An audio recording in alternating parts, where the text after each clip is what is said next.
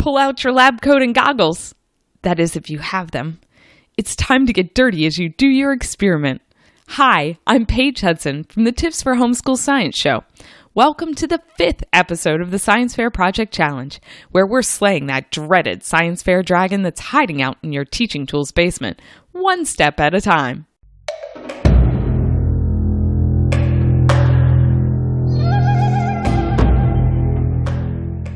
The fifth step of the science fair project is to actually perform the experiment you planned in step four.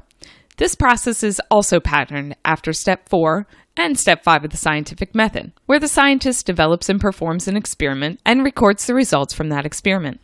This step may take the scientist several weeks or several years, depending on how involved his experiment is and how many trials he may need to run. But during the entire experiment, he will record all his observations and measure his results. The scientist will wait until the experiment has come to a close before he analyzes that data. So at this point in our science fair project, the students have completed their experiment design and are now ready to perform that experiment. This step may take several weeks depending on how long they design to have their trial last. But for this step, your students should get ready for their experiment by gathering and preparing their supplies. They should run their experiment from start to finish using the plan they develop and they should record their observations and results as the test progresses. Let's take a closer look at how this process works.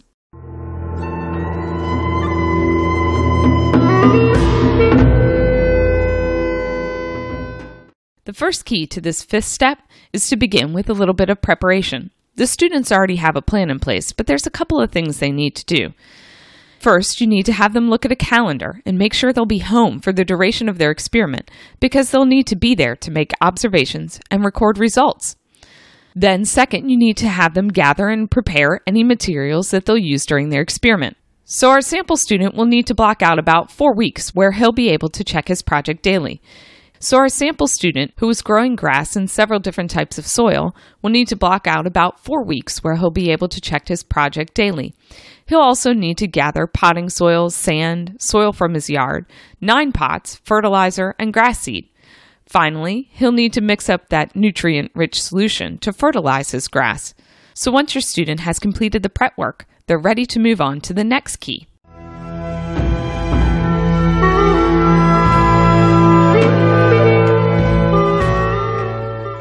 Now, this is where the Science Fair Project Fun really begins.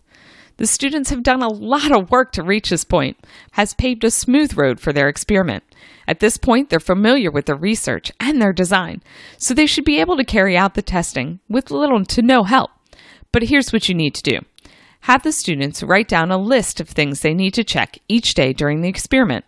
Be sure they include things like taking pictures of what they saw during their experiment on their list, as they will need these images for their project board later on. So, for example, our sample student could have the following list Take pictures of the plants every day.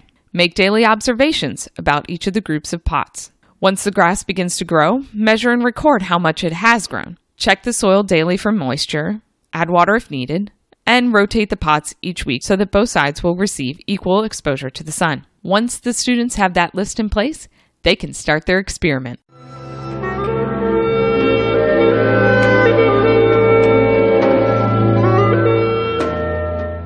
The final key to success with performing the experiment is to make sure that as your students run the experiment, they compile their observations and results. Remember that observations are a record of things the scientist sees happening in experiment, while results are specific and measurable. Observations are generally recorded in journal form, while results are compiled into tables, charts, or graphs. So here's what you need to do help the students create some sort of table to record their results, and provide them with a journal for their observations. It's important to note at this point the students will not be interpreting the results of their experiment. Rather, they're just making sure they have all the data and information they need to do their analysis in the next step.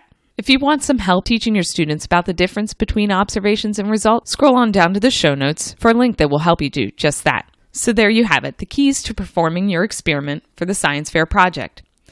You've got to do some prep work and get ready for the experiment. Then you actually run that experiment, making sure that you record any observations and results along the way. To get a few more tips to help you with performing your experiment, scroll down to see the show notes for this episode or head on over to elementalscience.com slash blogs slash podcast slash SFP 5. Next week, we'll be chatting about analyzing all that data. Thanks for listening, and I hope you have a great week playing with science.